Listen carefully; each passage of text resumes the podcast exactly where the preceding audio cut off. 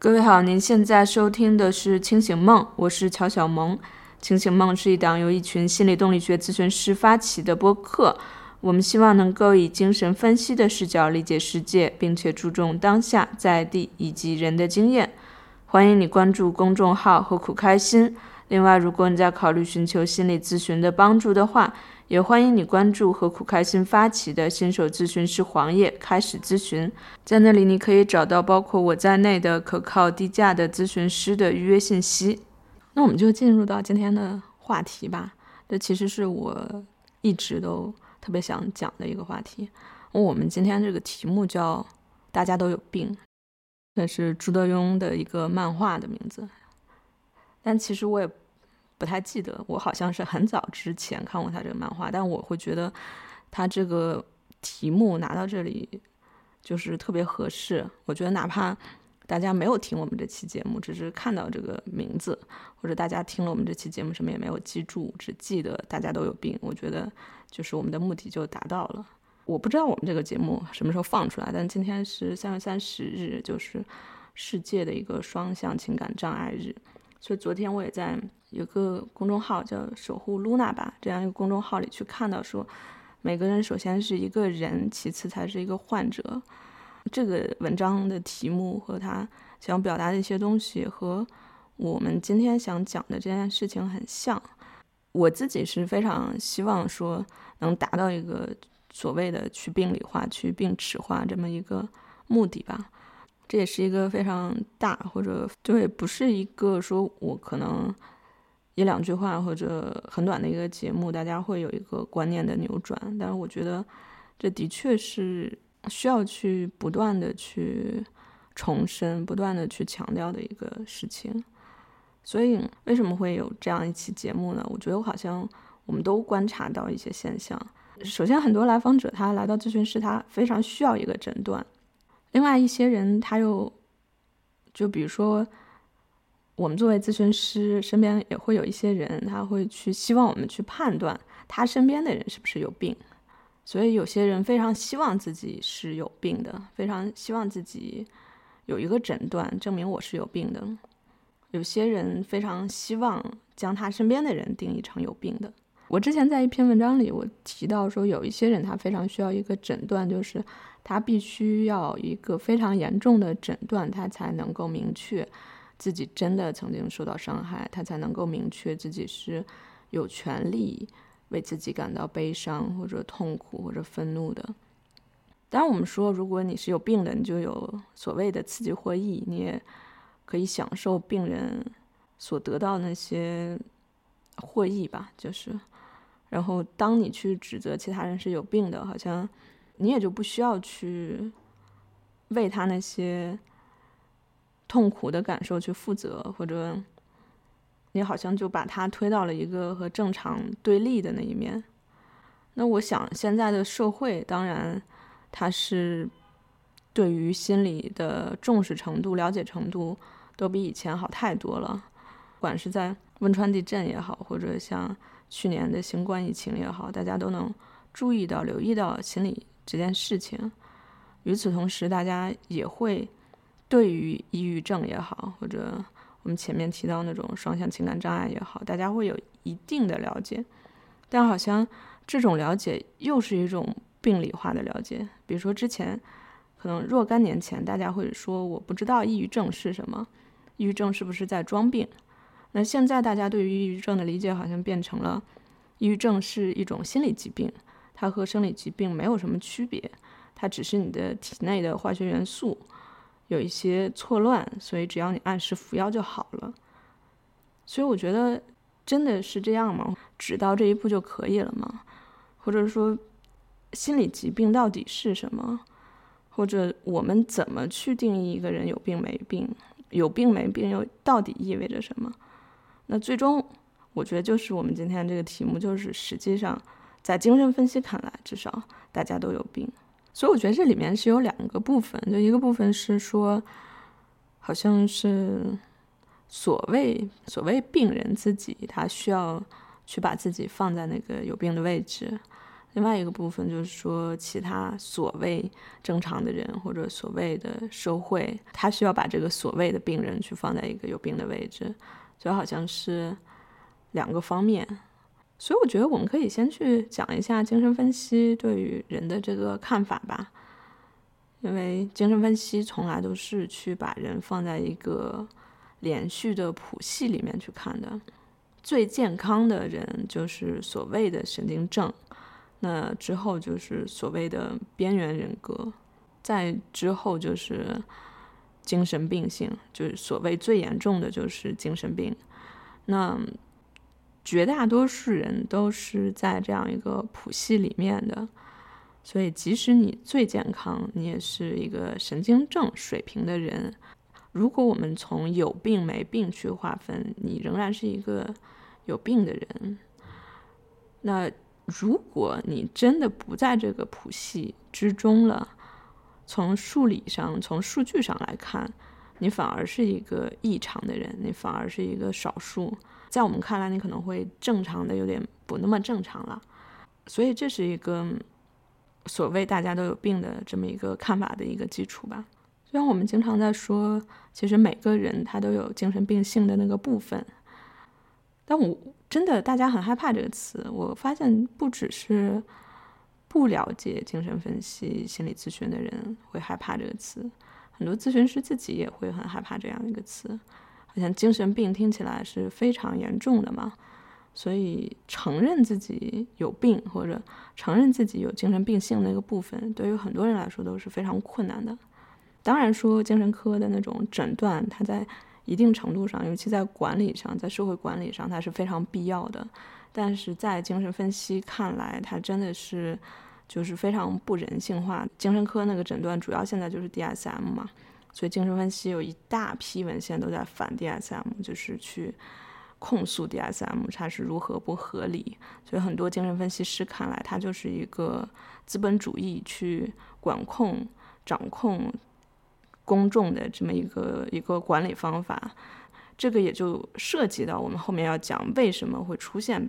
把人病理化这样一个现象。但我觉得这个我们可以后面再讲。一方面我们在说大家都有病，但另外一方面，当我们真正去做一个所谓的动力学的诊断或者评估，或者。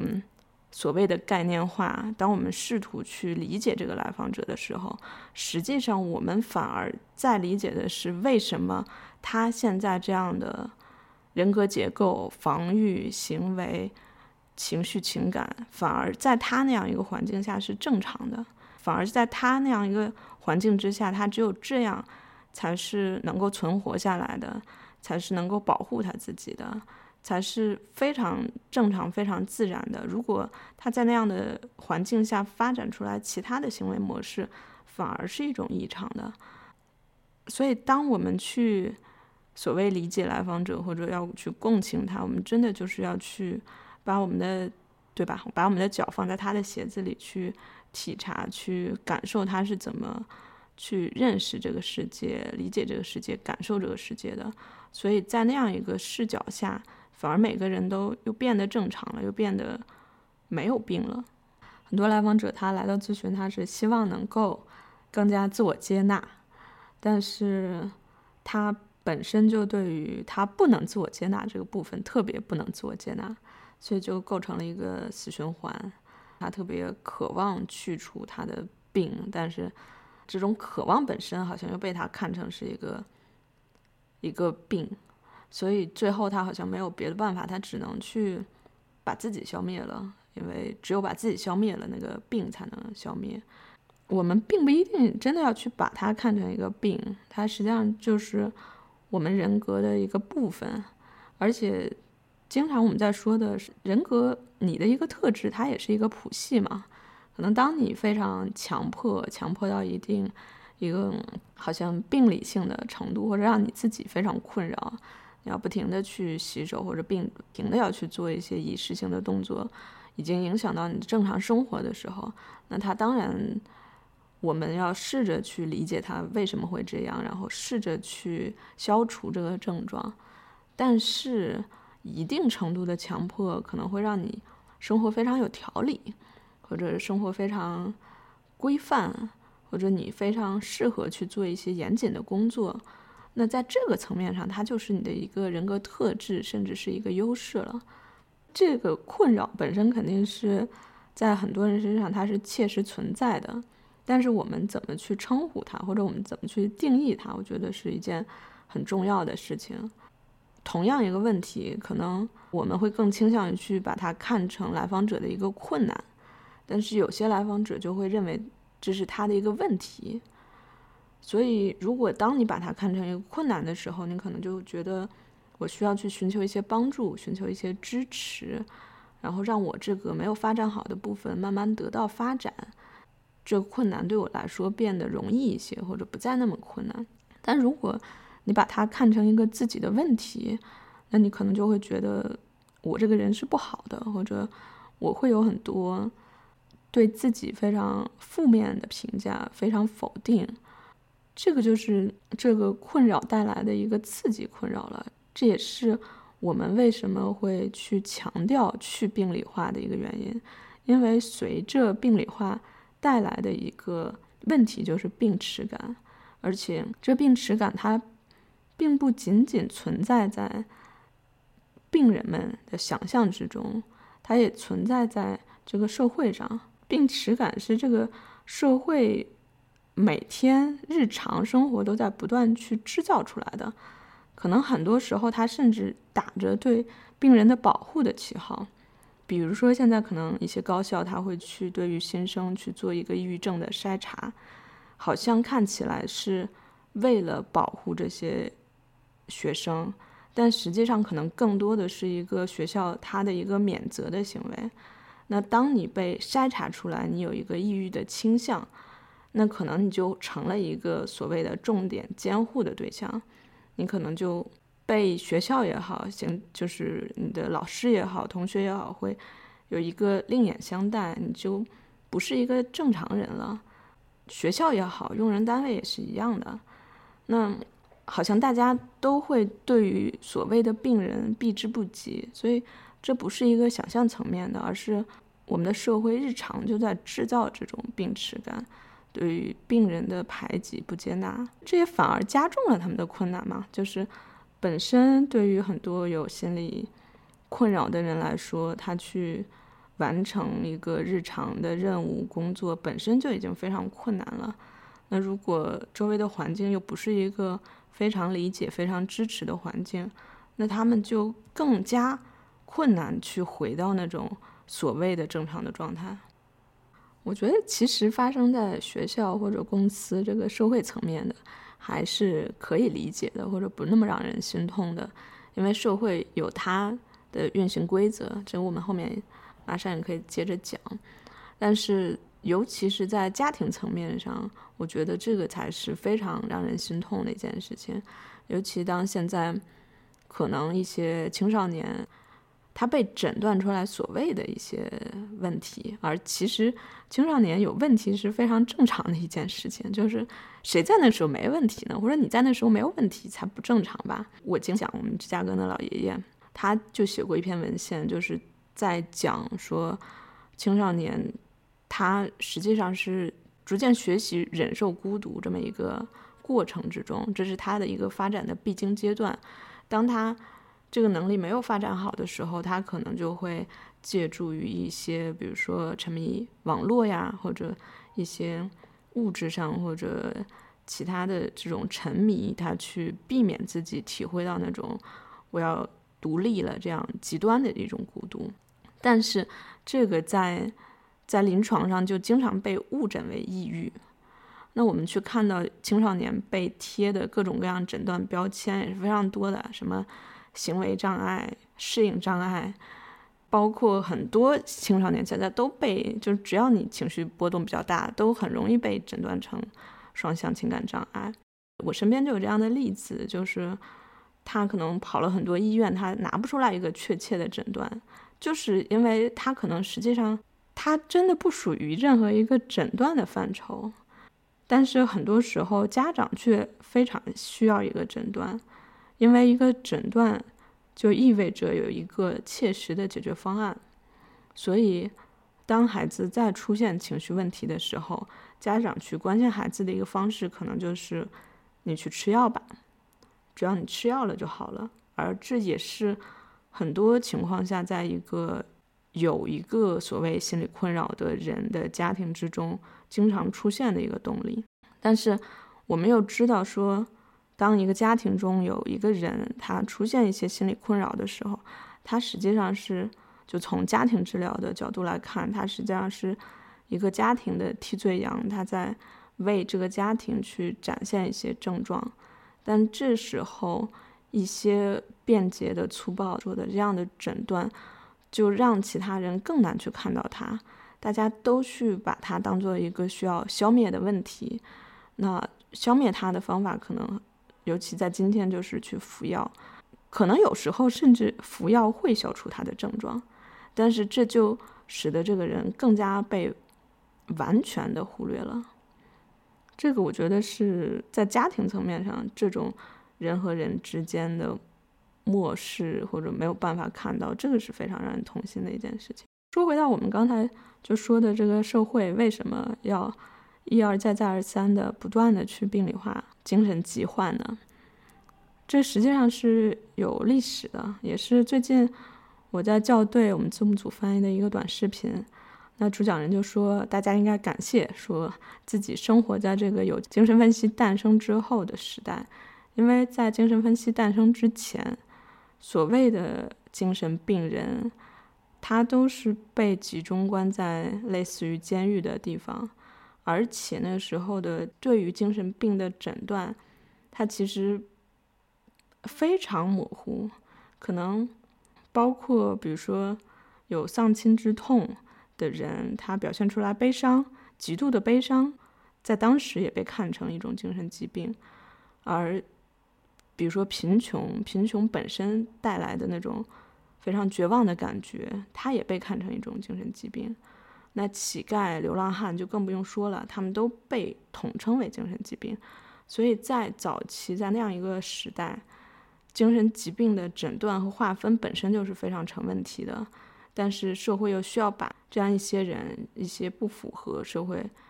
主流价值规范的人去驱逐出去，那么去把他们贴上一个精神病的标签，就是一件非常顺理成章或者非常容易的事情。而且，比如说一些早期的书籍吧，有一些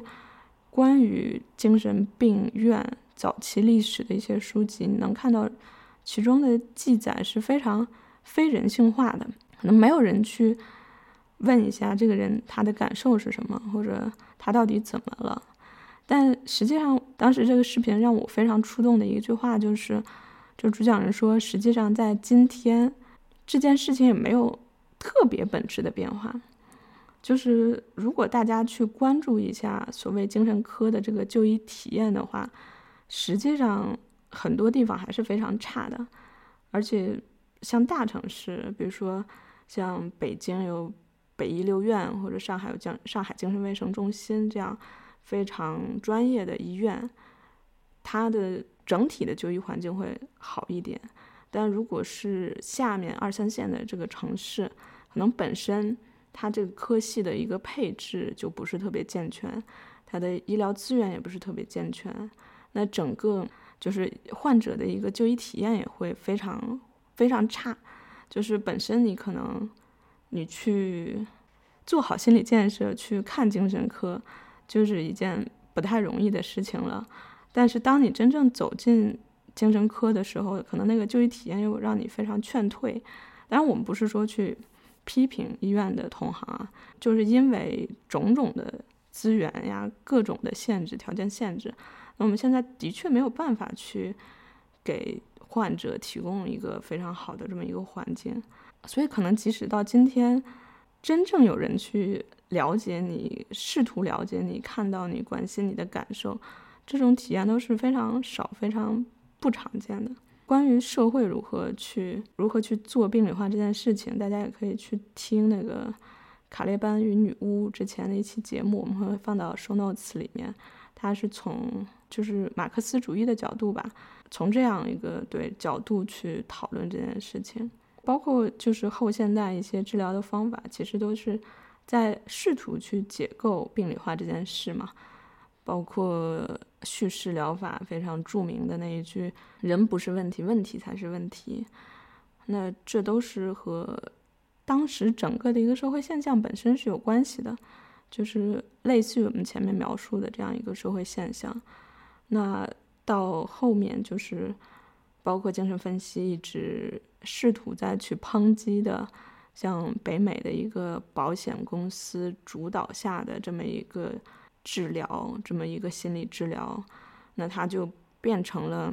你必须去给来访者一个明确的诊断或者一个一个治疗的计划，那你必须去快速的把这个人变好变正常，那以使他 所谓的回到那个社会的机器的运转之中，那。当然，受过精神分析训练的人，这是我们不太愿意去做的一件事情。所以，精神分析是一件很慢的事情，是一件很反现代社会的一件事情。所以，当精神分析现在在欧美变得不那么主流，变得有些边缘，也是非常可以理解、非常正常的一件事情吧。对，因为我觉得我们也不能单纯去抨击这样一件事情，因为毕竟。作为一个社会的管理者，他要去统筹有限的资源，去追求所谓的效率的最大化。可能有些时候，他也不得不去牺牲一些人的利益。所以，这可能也不是说我们需要去单纯批判的一件事情。但是，的确说我们需要去意识到有这样一个部分。而且，现在就是，当然，我们所谓的那种保险公司主导的这种。心理治疗在中国并不存在，但我现在会对于商业力量这种资本力量介入到心理咨询，我会越来越保持一个警惕的态度，因为我会认为说这种力量的介入本身也会导致一个病理化的发展。当然，我还是要强调说，现在的很多公司也好，平台也好，他们做的努力是非常重要的，他们是。在更高层并没有发生，并没有一个很明确的政策的情况下，极大的推动了中国的心理咨询的一个发展。但是与此同时，我觉得有些部分还是要警惕的，因为当这件事变成一个需要去挣钱的事情的时候，那你就要去鼓吹你是有病的，所以你需要去看心理医生，你需要去做心理咨询。然后我觉得这个逻辑本身就是特别特别危险的一件事情，就像我们之前也提到过的，心理咨询，尤其在中国的这样一个价位，它就是还是一个奢侈品或者一个非必需品。包括我现在会很怀疑所谓的原生家庭论，有一些制造，就是当你去鼓吹每个人都有问题，每个人都需要去做心理咨询的这样的时候。对于很多人来说，它就是何不食肉糜的一件事情啊，就是一个悖论是，资源越少越需要帮助的人，他越没有办法去做心理咨询。所以之前我和我督导有一次去讨论一个来访的评估和筛选，那我督导就说，对于有一些来访来说，不是说。你去给他提供一个低价的心理咨询就能够帮助到他，他可能更需要的是，比如说社会工作者的帮助或者慈善机构的帮助。那他有这样的钱或者资源，他还不如去用在改善自己的生活上面。所以，在他一个可能非常基本的温饱或者一个基本的经济基础都没有牢靠的时候。虽然他的确需要心理咨询，但他心理咨询在那时候对他来说就不是一个第一位的，所以，我我就是一直特别警惕这样推销心理咨询的言论。所以我们在我们节目的那个主播指南里面，我们也就是专门一直在强调，就我们不要去做推销心理咨询、推销精神分析，要不断的去。意识到心理咨询和精神分析的有限吗？我现在就很怀疑，或者很就是保留吧，因为的确欧美在这个方面非常发达。但你去看它的很多的影视作品或者文化作品，也有很多关于心理咨询和精神分析的吐槽。好像一个人一旦去见了咨询师，他就这辈子就出不来了。他好像就一直处在那种非常软弱无力，必须要依靠精神分析师这样一个程度，这样一个状态。这也是一一方面，就是一个相辅相成的。就是当我们会认为说心情不好就是有病的时候，那好像这个心理咨询行业就会发达起来。当然，我我一直在说我们现在处于发展前的阶段，所以我们需要去强调那个部分。但是与此同时，我觉得我们也要强调的是说，可能你心情不好，就真的 就是心情不好呢。那你或许跟朋友出去玩一下就好了呢。我我现在会觉得，就是我还是说这些都是必要的，但是我会觉得有很多的所谓心理科普都在去规训来访者，都在去教来访者怎么去当一个好来访者。包括好像进入到一个咨询里面，就必须是一个长程咨询。当然，咨询师很开心啦。但是，嗯，就像我们前两节课，我们还不还是在学短程的动力咨询吗？那当然说，可能一个长程的咨询对于人格结构的改变是更好的。但如果这个来访者他只有这样的资源呢，或者就是一个。有时间条件的这么一个限制，或者是你在医院、在学校这样一个特殊的情境，甚至有时候你去做一个危机干预，可能你这辈子就只能见这一次来访者，那你能不能保证这一节对他来说是有帮助的？我觉得这是我们需要去思考的事，就是我们真的如何去帮助来访者，是我们需要去思考的事情，而不是怎么去灌输给来访者你就是有病，你就是要待在咨询里面。而且我还特别想讲的一点就是。今天这一期，我特别想讲的一点就是，实际上很多时候，你感到焦虑是非常正常的一件事情。尤其在我们这个时代，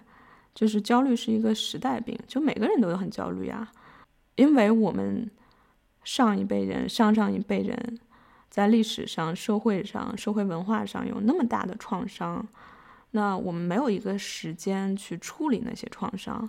那那些创伤随着代际的影响都。叠加在我们身上，这几十年、十几年，又是一个飞速变化，好像是变，就是翻天覆地的在变这样一个时代。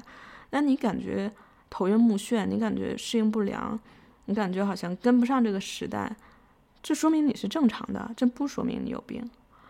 而且对于我们来说，上一次我们在和光那个研讨会上，我忘了是哪一位老师了，但是他有提到说，我们这样一代年轻人。我们就是夹杂在中国的传统文化和西方的文化这样两个文化之间，所以有很多的冲撞。可能我们现在很多消费的文化产品本身都是一个西化的，可能我们都很少去看中国的。我不知道，就是可能很多人他是很少去看中国的，比如说。文艺作品、电视剧、电影，他的思想的结构完全是西化的。但与此同时，你要回去面对父母传统文化之中，它之前能够保护我们那个部分就不存在了。昨天我在看那个呃村上春树去见和和隼雄，他们也他就提到亚裔的这个整体都是类似这样的。实际上，之前你那个集体主义的文化。它并不是一件坏事，它是可以保护你的。就像我也是之前我们在翻译那个创伤的视频，比如说同样是越南战争，那美国士兵回去之后就有强烈的这种 PTSD 的症状，但是越南人就没有，因为他回到那个集体之中，这个集体去帮他消化了，他觉得你这个人这一段时间就是非常艰难的，我们陪你走过这样一个。那日本也是一样的。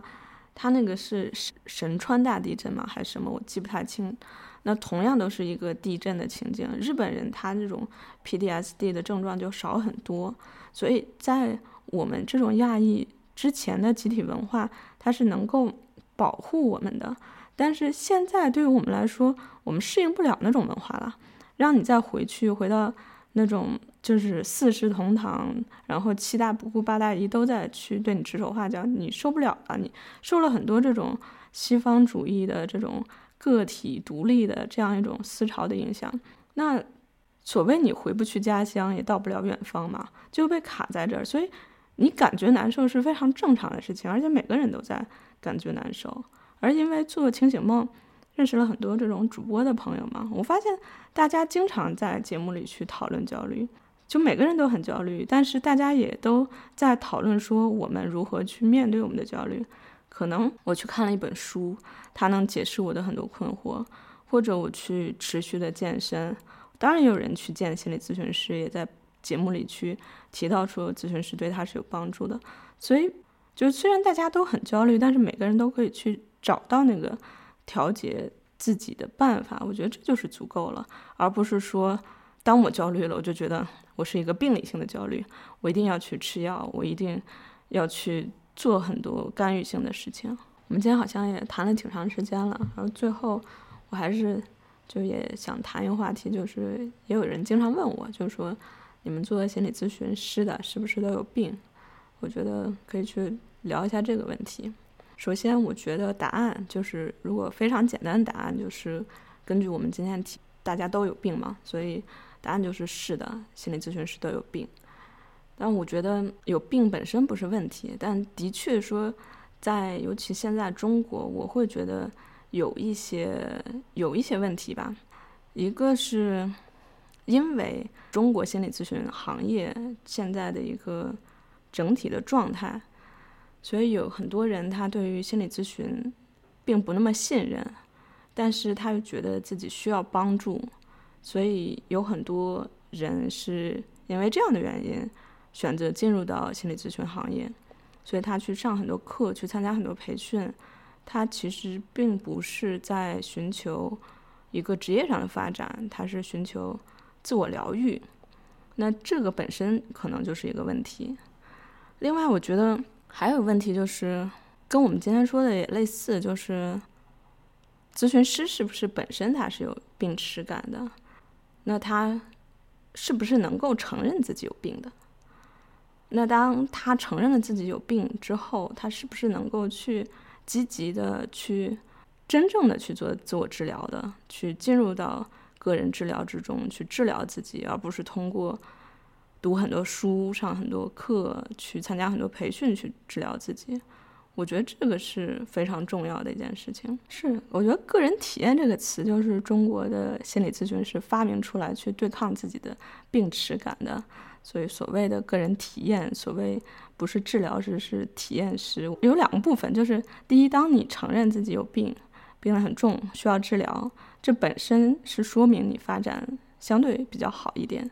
因为我记得我们有一次分享会，有一个卡帕的前辈，他就一直说，那就跟医学的学生一样嘛。当你去学习很多疾病之后，你就会假想说，好像我也有病，好像我又自恋，有边缘，然后。各种问题，那所以有一个前辈就一直在自嘲，说自己病得很重。那另外一个前辈就说：“那当你能够这样自嘲，说自己病得很重，能够在这么多人面前去承认这一点，那我就觉得你好像是可以治疗的。”我觉得这样一句话是。另外，就比如说，我一直在关注张艺驰的那个公众号嘛，对于中国的一些来访者，他会有一个比喻是恶鬼这样的比喻。那可能很多人就会去尊称他，说张老师如何如何如何。那他也会毫不避讳地承认说，他会打一个引号，就是把老师打一个引号，说所谓的张老师，那也是曾经是恶鬼很多年。那我现在也是经过了，比如说超过一千小时的一个个人分析，我才能够理解到我当时的一个状态。所以我觉得这样的状态反而是。比较通透，比较值得去信任的。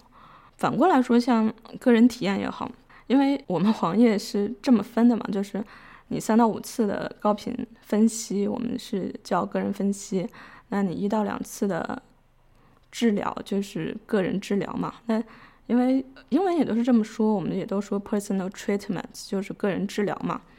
那其实这个词，我在大家的页面上去写“个人治疗”这个词是遭到了很多人的抵抗的，就是大家非常不愿意去写“个人治疗”这个词。他因为不愿意去写“个人治疗”，他可能希望写成“个人体验”或者“个人分析”。我发现现在“个人分析”这样词就会被滥用了，就实际上他做的是不是一个高频的分析，他做的是不是精神分析，他都在写“个人分析”。那这个是不太有必要的，因为比如说我自己是很怀疑，就是说如果你都没有办法去正视、直视你自己的病耻感，你的病耻感都那么重，那当你面对来访者的一个诊断的时候，你是一个什么样的心态，或者是一个什么样的态度？对这件事不用怀疑，就是咨询师肯定有病，而且这是有文献可查的，就是包括南希那本书里面也会说，但他不是说咨询师一定病得更重，但是比如说可能在咨询师这样一个群体里出现抑郁的，就抑郁人格或者自虐人格的，他的那个比例就会相对较高，因为你是这样一个人格，可能你就会更加容易去选择这样一个职业。而且包括我们之前去看的有些研究，实际上边缘人格他对于另外一个人的非言语的情感的捕捉能力是要好于通常人的，所以不是说你病你就不好或者你就不能去做咨询师，但是的确你需要去觉察到这个部分，就这个是一个公认的事实了，这个很多文献都在讨论这件事情，我督导也说这是一个。我们进入这个职业，首先是要寻求治疗我们自己，这是行业一个公认的秘密嘛。所以这件事情不用去怀疑。但是，那我们有一词吧，就叫做 wounded healer。我们只有成为了一个经过治愈的伤者，那我们才能更好的去帮助其他人。所以，咨询师有病这件事儿没有问题，但是咨询师如果不承认自己有病，并且不去治病，这就是非常成问题的一件事情了。我们今天就是去谈了一下所谓人人都有病这件事情。我不知道大家听到之后是会觉得多多少少有些释然，还是会比较紧张。我希望大家听完能够更加释然一些，对于现在自己的有时候会有的焦虑情绪也好，或者人际关系的紧张也好。我希望大家听完这一期，能够有一些释然，或者我们的节目是能够反焦虑的和去焦虑的。我们前面讲了，就是关于病理化这件事的社会性的成因，或者个人层面的成因。个人层面的成因又包括病人自己的，我们暂且就还用“病”这个词啊，病人自己的和他身边的其他人的，但是。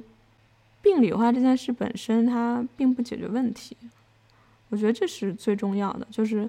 当你去把症状看成病，不管是自己还是其他人，它实际上无异于问题的解决，它无异于